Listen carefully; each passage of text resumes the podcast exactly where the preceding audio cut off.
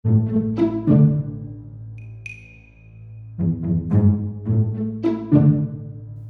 Superligy mal zmeniť klubový futbal v Európe na nepoznanie. Väčšine futbalových klubov na starom kontinente mal zničiť sen o tom, že jedného dňa môžu vystúpiť na futbalový piedestál a naopak 12 najelitnejších klubov z Anglicka, Španielska a Talianska mal priniesť vyššie príjmy, najmä z predaja vysielacích práv a sponzoringu, a to pravidelne každý rok, keďže zo súťaže by nemohli vypadnúť, nech by ich športové výkony boli akokoľvek mizerné.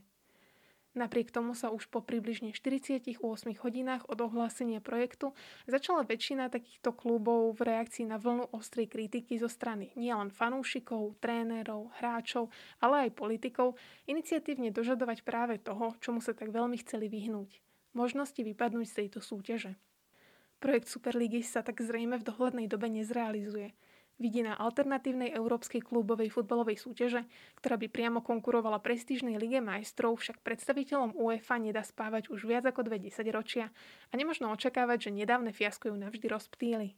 Je preto viac než aktuálne zaoberať sa tým, či by takáto alternatívna súťaž vôbec bola v súlade s platnou právnou úpravou a aké ďalšie právne otázky by vyvolávala.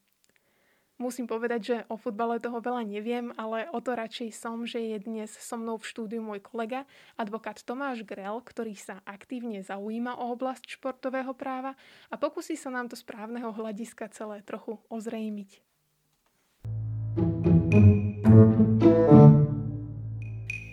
Tomáš, povedz mi takto na úvod, aké boli tvoje prvé pocity, keď si sa ako fanúšik futbalu a tiež ako právnik dozvedel o novom projekte Superligy?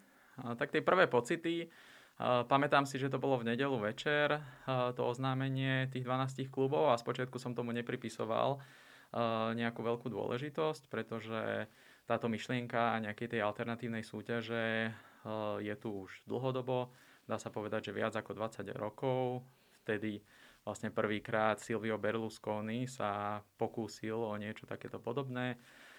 Nebolo to vtedy úspešné a vlastne odvtedy tieto veľké európske kluby používali ako keby túto vyhrážku, že sa odtrhnú vždy, keď chceli získať nejaké ústupky od UEFA, pokiaľ ide napríklad o počet miesteniek v Lige majstrov, počet zápasov alebo teda nejaký podiel z príjmov.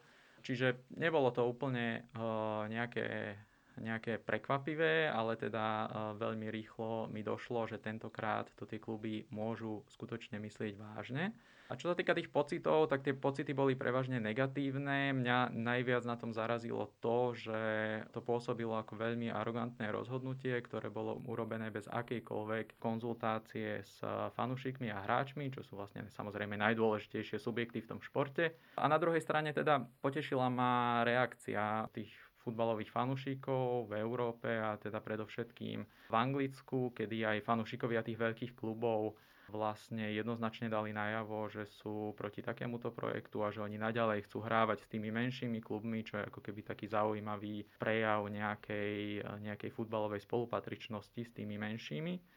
No a pokiaľ ide špecificky o to právne hľadisko, tak uh, ako keby hneď som sa začal zaujímať o to, že aké sú tie právne otázky a vlastne aj preto som inicioval uh, tento podcast, lebo tie právne otázky tam sú a zároveň treba povedať, že nie sú na ne úplne jednoznačné odpovede. V uplynulých dňoch a týždňoch sa popísalo pomerne veľa o tom, prečo sa tucet najelitnejších futbalových klubov Európy a sveta pokúsil o založenie vlastnej kontinentálnej súťaže a tiež o tom, prečo to týmto klubom vlastne nevyšlo. My sa už tradične pozrieme teda na právne aspekty tohto počinu, ja sa musím priznať, že keď som sa o celej afére so Superligou dopočula, tak mi absolútne nenapadlo, že to je téma aj pre právnikov. Ale tak to je samozrejme spôsobené tým, že oblasť športového práva nie je úplne v centre môjho záujmu. Tak skús prosím vysvetliť, či je z právneho hľadiska vôbec možné, aby sa určitá skupina futbalových klubov dohodla na vytvorení takejto alternatívnej súťaže. No nie je to a priori uh, vylúčené. V zásade akýkoľvek subjekt alebo akákoľvek skupina, ktorá má záujem o vytvorenie nejakej alternatívnej súťaže, však uh, musí požiadať UEFA o udelenie súhlasu. A UEFA by mala mať vlastne uh, stanovené kritéria, podľa ktorých bude posudzovať takéto žiadosti. Tieto kritéria by mali byť transparentné, primerané a nemali by tie tretie subjekty nejakým spôsobom diskriminovať. No a tá 12 klubov v tomto prípade postupovala teda bez toho, aby požiadala UEFA o udelenie toho predchádzajúceho súhlasu, čiže dá sa povedať, že postupovala v rozpore s tými príslušnými pravidlami. Na druhej strane ale treba povedať, že UEFA nemá stanovené tie kritéria, podľa ktorých by posudzovala žiadosti takýchto tretích subjektov.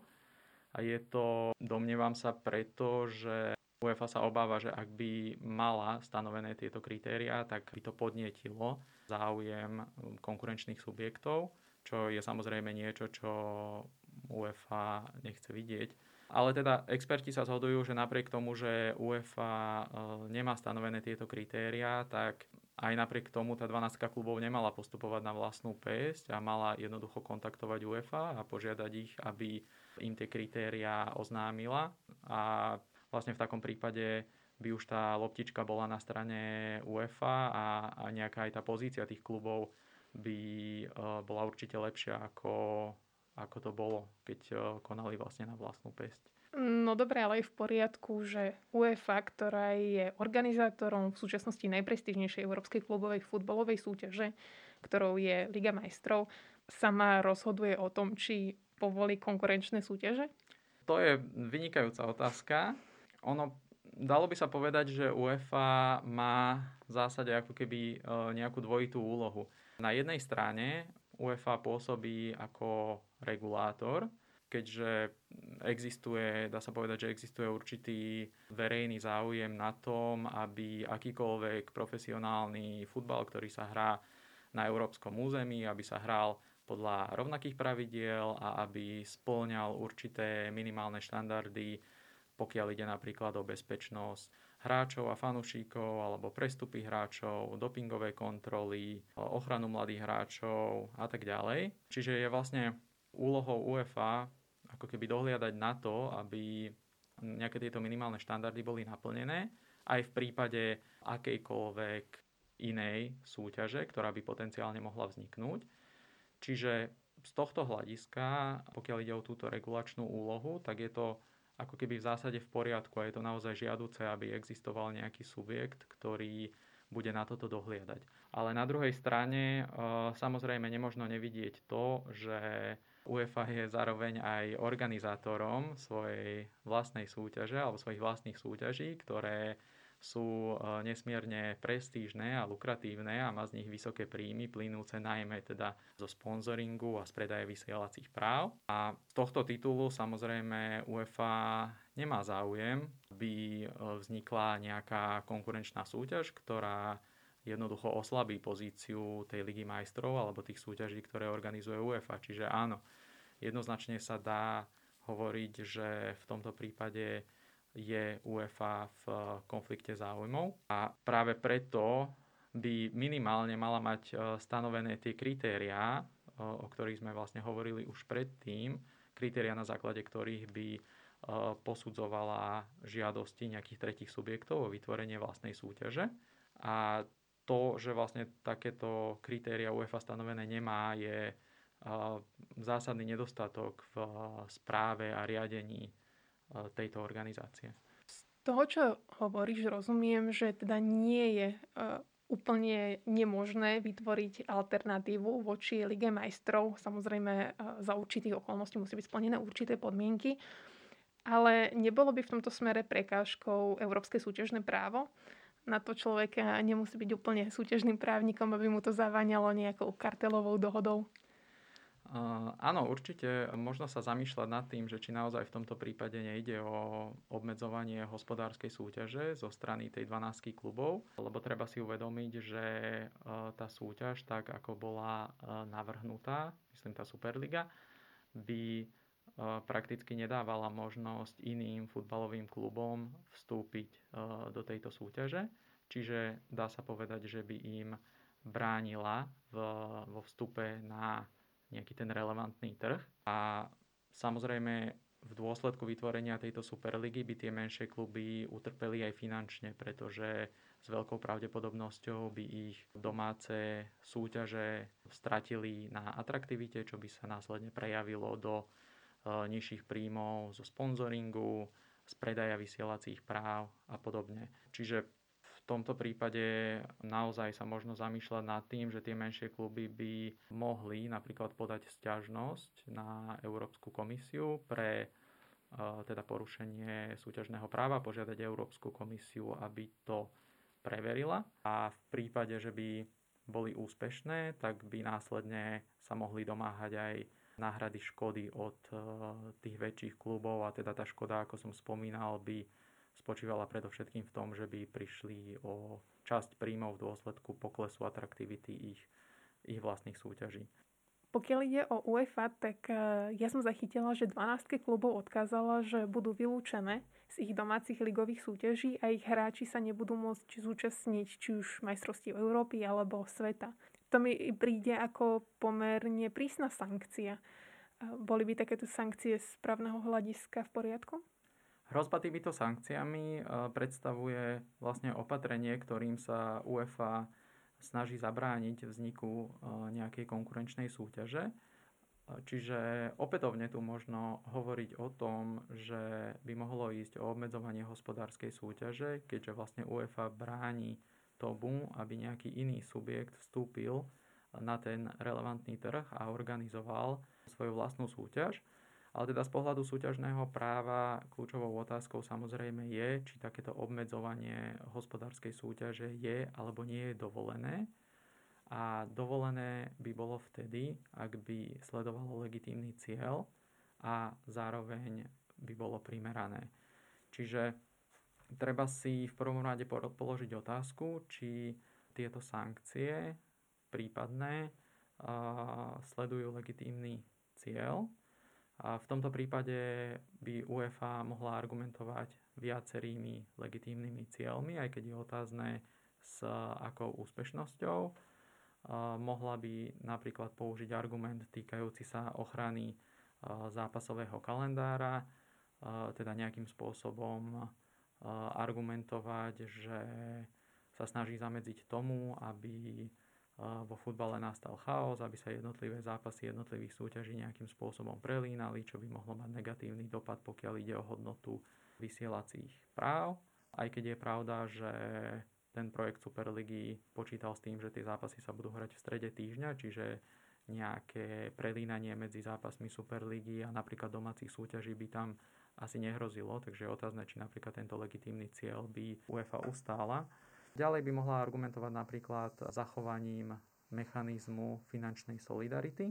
Vlastne tento mechanizmus spočíva v tom, že časť príjmov, ktoré generuje Liga majstrov, UEFA následne posiela uh, národným futbalovým asociáciám tých krajín, ktoré nemali zastúpenie v Lige majstrov a tieto národné futbalové asociácie následne distribujú tieto peniaze na rozvoj futbalu, napríklad na rozvoj infraštruktúry alebo podporu amatérskeho či ženského futbalu. Čiže v tomto prípade si opäť možno klásť otázku, že či v prípade projektu tej Superligy by tam bol zachovaný tento mechanizmus finančnej solidarity, ale opäť tí zakladatelia deklarovali, že by tieto solidárne platby naďalej posielali klubom, dokonca vo vyššej miere, ako to v súčasnosti robí UEFA, čo je do istej miery cynické, pretože tieto kluby dlhodobo tlačia na UEFu, aby práve im putovala čo najväčšia časť e, príjmov, ktoré generuje Liga majstrov na úkor práve týchto solidárnych platieb napríklad. No a napokon, e, pokiaľ ide teda o tie legitímne ciele, tak UEFA by mohla argumentovať tým, že ten projekt Superligy ide proti nejakým základným hodnotám, na ktorých je postavený ten európsky futbalový model a model tých jednotlivých súťaží. A to je predovšetkým model spočívajúci v tom, že tie súťaže sú otvorené a každý akýkoľvek menší klub môže snívať o tom, že jedného dňa to dotiahne až na špicu svojej národnej súťaže a kvalifikuje sa do kontinentálnej súťaže, kde si bude môcť merať sily s tými úplne najlepšími. A toto by tam v prípade tej Superligy nebolo, alebo by to bolo iba vo veľmi, veľmi obmedzenej miere, keďže malo ísť naozaj o uzatvorenú súťaž. A tým, že ide o niečo, čo je, dalo by sa povedať, súčasťou európskej futbalovej kultúry, tento model otvorených súťaží,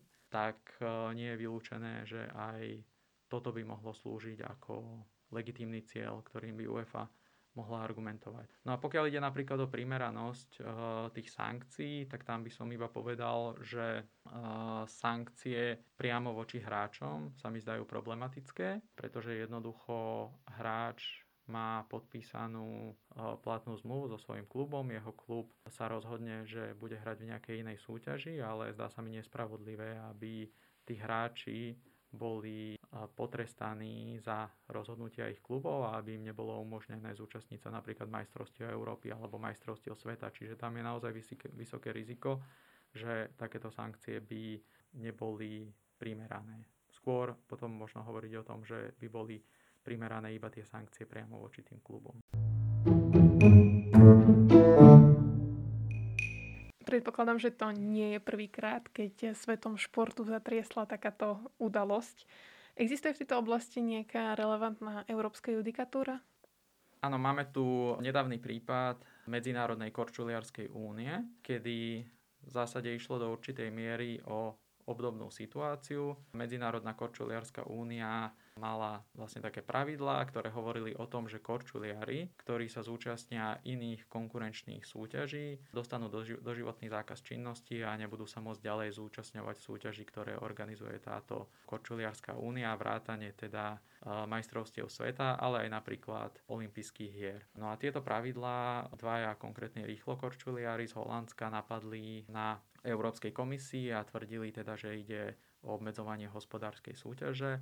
Európska komisia dala za pravdu a závery Európskej komisie potvrdil v decembri minulého roka aj Všeobecný súd Európskej únie. Prípad e, teda momentálne ešte podlieha odvolaniu na súdnom dvore Európskej únie. No a pokiaľ ide o tie závery z tohto prípadu, tak Všeobecný súd Európskej únie povedal, že tie pravidlá Medzinárodnej korčuliarskej únie neboli nevyhnutné pre riadnu organizáciu športu, ale boli motivované výlučne alebo primárne komerčnými záujmami Medzinárodnej korčuliarskej únie a zároveň povedal, že tie sankcie neboli primerané, pretože tam, ako som spomínal, bol ten doživotný zákaz čo by pre tých korčuliarov mohlo byť likvidačné, keďže tie súťaže, ktoré organizuje tá únia, sú hlavným zdrojom príjmov. No a tento rozsudok Všeobecného súdu Európskej únie určite nejakým spôsobom potešil odcov tej myšlienky tej Superligy, pretože si zrejme povedali, že by to mohli skúsiť a mohli by sa argumentačne odvolávať na tento prípad.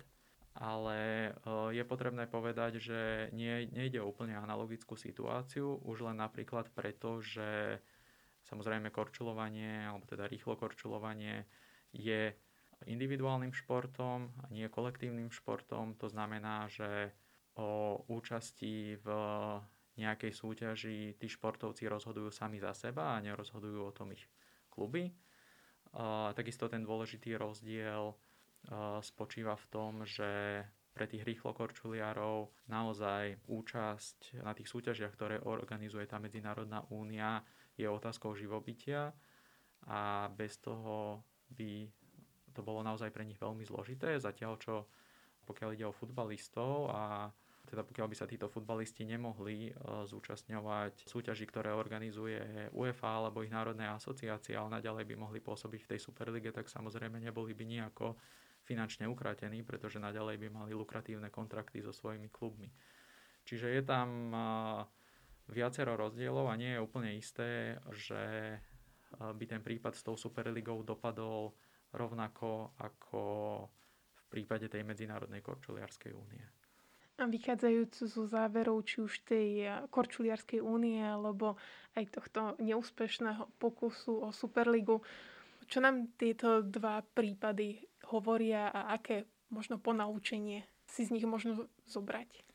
Projekt tej Superligy jednoznačne ukázal a opäť pripomenul, ako veľmi je dôležitá úloha fanúšikov vo futbale. Naozaj bez nich by ten futbal stratil zmysel, keďže by ich nebolo keďže by ho nebolo pre koho hrať a naozaj ukázal, že tých fanúšikov je potrebné počúvať.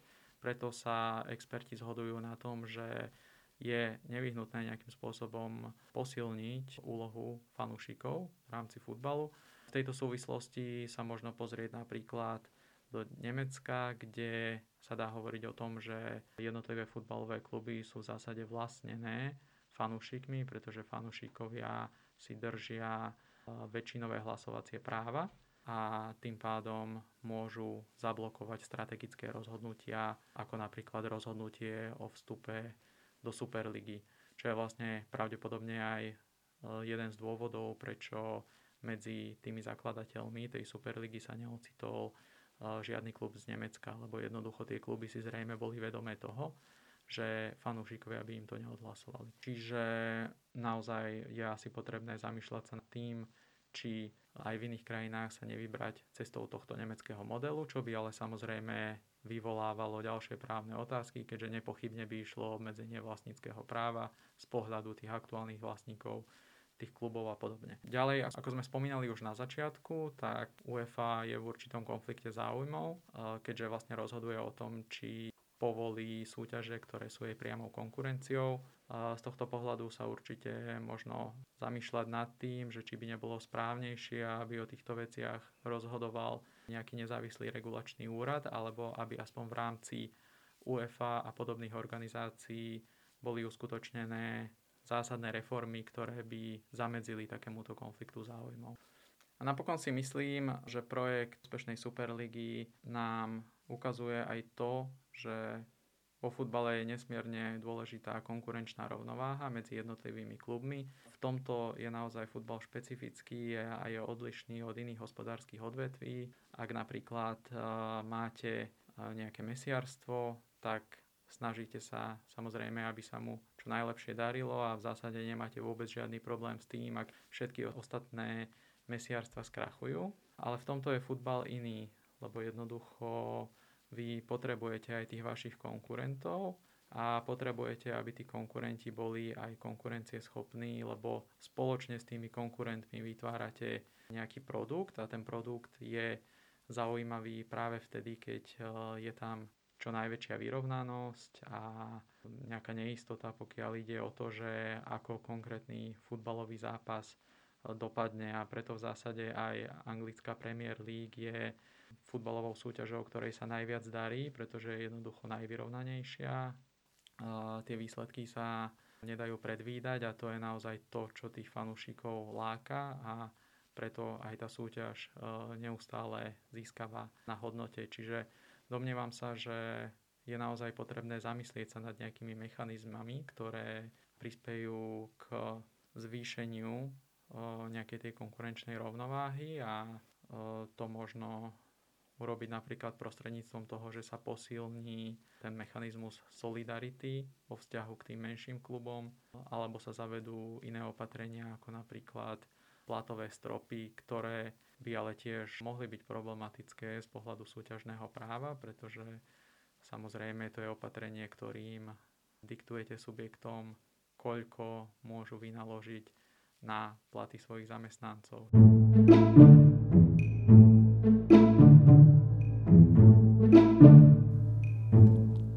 Neúspešnom projekte Superligy a o rôznych právnych otázkach, ktoré otvorila, som sa dnes rozprávala s advokátom Tomášom Grelom. Ak by ste mali k tejto téme nejaké otázky, budeme radi, keď nám napíšete na našich sociálnych sieťach. Ďakujeme, že nás počúvate.